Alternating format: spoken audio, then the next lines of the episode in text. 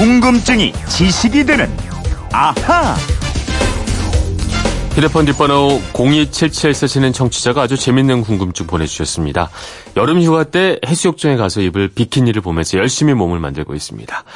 근데 비키니 수영복과 핵실험이 관계가 있다는 얘기를 들었는데 자세히 알고 싶어요 보내주셨는데 정말 궁금하네요. 과연 비키니 수영복과 핵실험이 어떤 관계가 있는 건지 알아보도록 하겠습니다.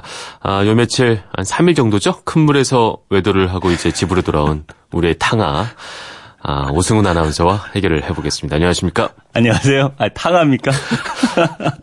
외도를 하고 왔으니까 일단. 지금 저한테는 네. 라디오 그건 이렇습니다가 네. 대양이자 바다 큰 물입니다. 왜 그러세요? 원래 나가봐야 정신 차려요.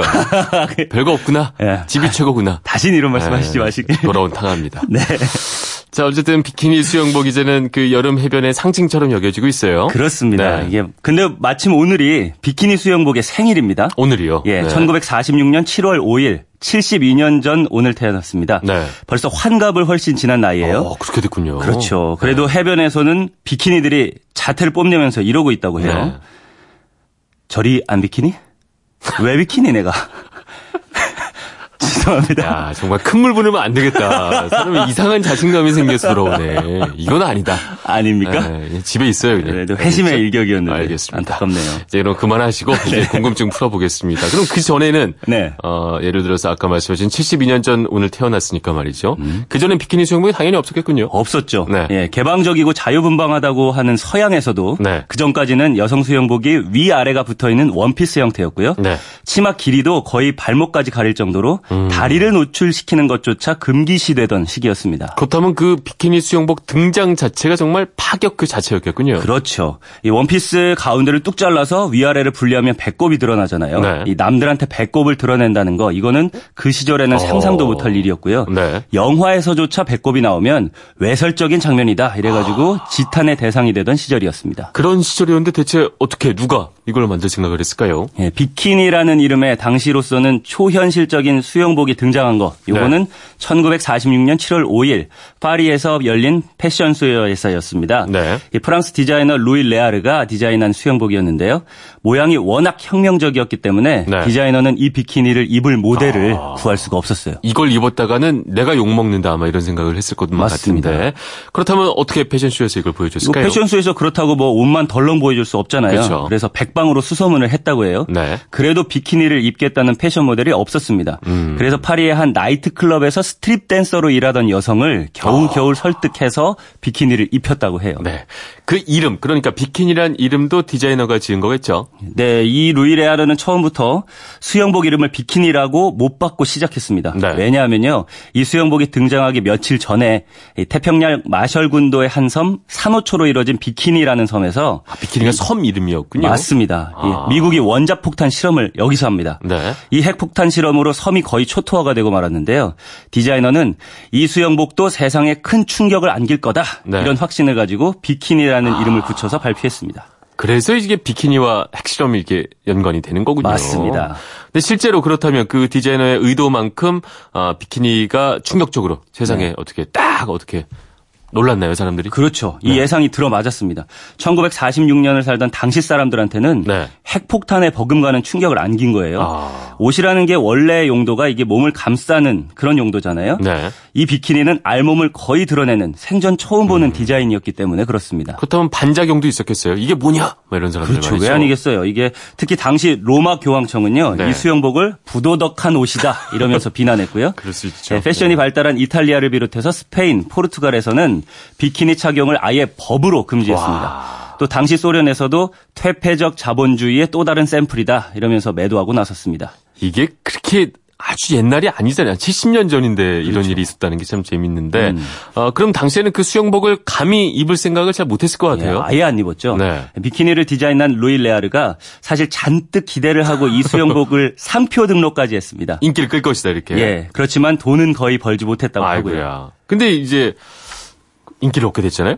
뭐 어떤 발단이 있었을 것 같은데 말이죠. 네, 시간이 흐르면서 네. 간간히 그 육체파 여배우로 알려진 마릴린 먼로가 입은 모습이 공개되기도 했고요. 영화 배우가. 네. 특히 프랑스가 자랑하는 여배우 브리짓 바르도가 영화 그리고 쉬는 여자를 창조했다. 이 영화에서 이 비키니를 입고 나오면서 관심을 끌었습니다. 네. 그러다가 1960년대 들어서 분위기가 바뀌기 시작해요. 젊은이들 사이에서 유행한 히피 문화가 널리 퍼지면서 비키니가 점차 대중 속으로 파고 들어가게 된 거죠. 알겠습니다. 그렇게 해서 지금은 해변의 대표 의상이 됐고 네. 하지만 디자이너는 당시에 돈을 못 벌어서 속상했을 것 같고 지금 그렇죠. 보면 얼마나 안타깝겠어요. 맞습니다. 이렇게 인기가 많은데. 근데 그 섬에서 말이죠. 아까 비키니가 섬이라고 했는데 네. 어떻게 핵실험을 하게 된 거였죠? 이 비키니 섬은 반지 모양으로 산호초로 이루어진 산호섬이에요. 네. 원주민들이 필요한 식량을 땅과 바다에서 얻으면서 소박하게 살던 섬이었는데요. 네. 태평양 전쟁 때 일본군이 이 섬을 점령하고 기상 관측소를 세웁니다. 전쟁의 파도가 평화로운 이 섬까지 밀려든 거죠. 그러다가 미국한테 넘어가게 되는 건가요? 그렇습니다. 미 해병대원들이 섬에 상륙해서 일본군을 물리쳐요. 네. 그래서 원주민들은 자신들을 일본군에서 해방시켜준 미군 병사들한테 고마움을 느끼고 잔치도 베풀어줍니다. 네. 그런데 미국이 일본 히로시마와 나가사키에 원자폭탄을 떨어뜨리고 일본의 항복을 받아낸 다음에 네.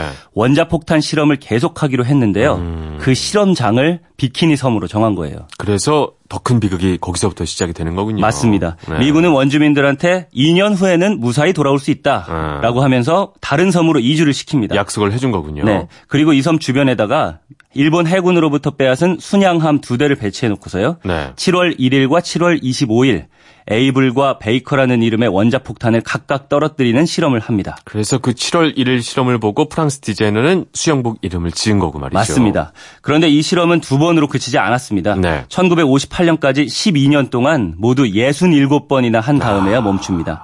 서태평양의 아름다운 산호섬이 세계적인 원자폭탄과 수소폭탄의 실험장이 됐던 겁니다. 그러면 원주민들한테 2년 후에 오게 해주겠다고 했는데 네. 어떻게 돌아가게 되나요? 돌아가지 못했습니다. 네. 1969년에 미국 존슨 대통령이 이 비키니 섬이 인간이 다시 살 수 있게 됐다, 안전해졌다 이렇게 발표를 하면서 네. 미국은 이제 이 섬에 관심이 없다 선언을 합니다. 그래서 일부 원주민들이 고향을 찾아갔는데요. 네. 야자나무는 거의 사라졌고 환초는 쓰레기로 뒤덮여 있고 무엇보다 그렇죠. 방사능 오염이 심해서 살 수 없는 땅이 돼버렸거든요. 아이고. 비키니 섬은 현재 유네스코 세계유산으로 등재된 상태입니다. 그러니까요. 이게 2년만 지나면 돌아갈 거라는 약속을 믿고 있었을 텐데 결국에는 뭐 평생 돌아갈 수 없는 섬이 되고 말았군요. 그렇습니다. 네. 안타까운 얘기죠. 그럼 여기서 이런 것까지는요. 오늘 비키니 얘기했는데요. 네. 혹시 이런 말 들어보셨어요? 어떤 얘기요? 통계는 비키니다. 아니, 못 들어봤습니다. 네. 무슨 뜻이죠? 방송이랑 신문, 뭐 언론에서 매일매일 수많은 통계를 내놓잖아요. 네. 정부나 각종 기관에서도 이런저런 통계를 발표하고 있는데 이 통계들이 많은 걸 보여주긴 합니다. 그렇지만 뭐 노골적인 표현이긴 하지만은 네. 정말 중요한 건 숨기고 안 보여주기 때문에 통계는 비키니다라고 맞습니다. 말한다고 해요. 사실 물가라든가 각종 경제 통계 보면은 어떤 추세를 보여주기는 하지만 우리 국민들이 체감하는 네. 이런 것과는 괴리가 있을 때가 많잖아요. 현실을 제대로 반영하지 못하고 말이죠. 이럴 때 비유적으로 쓰는 말이 통계는 비키니다라고 합니다. 맞습니다. 와닿는 얘기입니다. 예를 들어 뭐 기사를 쓸 때 어떤 방향으로 쓰더라도 네. 나를 지지해주는 통계는 무조건 찾을 수가 있거든요. 아, 그렇죠. 그러니까요. 어떤 통계를 선택하냐의 문제인 것 같습니다. 자, 우리 돌아온 탕화 오승훈 아나운서를 또 많은 청취자분들이 이렇게 반겨주셨어요. 1889님께서 뉴스 보니까야 이거 맞는 말씀입니다. 외모는 재밌게 안 생기셨는데 그래도 재밌게 두 분이 그건 이렇습니다를 진행하는 비법이 뭘까요? 무지 반갑습니다. 여기 보내주셨고요. 오희상구님 69세 주부입니다. 오승훈 아나운서님 역시 좋습니다. 음성이 매력적이고 두 분 무척 잘 어울립니다. 오희상구님 목소리도 귀에 쏙쏙 들어온다고 말씀해주셨고요. 마지막으로 9957님도 반갑습니다. 정말 목소리 듣고 싶었습니다. 새벽에 충전되는 목소리, 마법 같은 목소리다. 잠이 확 달아났다. 이런 돌아온 탕화에 대해서 우리 청취자분들께서 많은 환영의 말씀 보내주셨습니다. 감사합니다. 뭐 다시는 안 갈게요. 큰물 욕심내지 마세요. 네. 여기가 집인 것 같습니다. 여기가 저한테 큰물입니다. 네, 고맙습니다. 예, 그만 나가보시고요. 감사합니다. 네, 고맙습니다.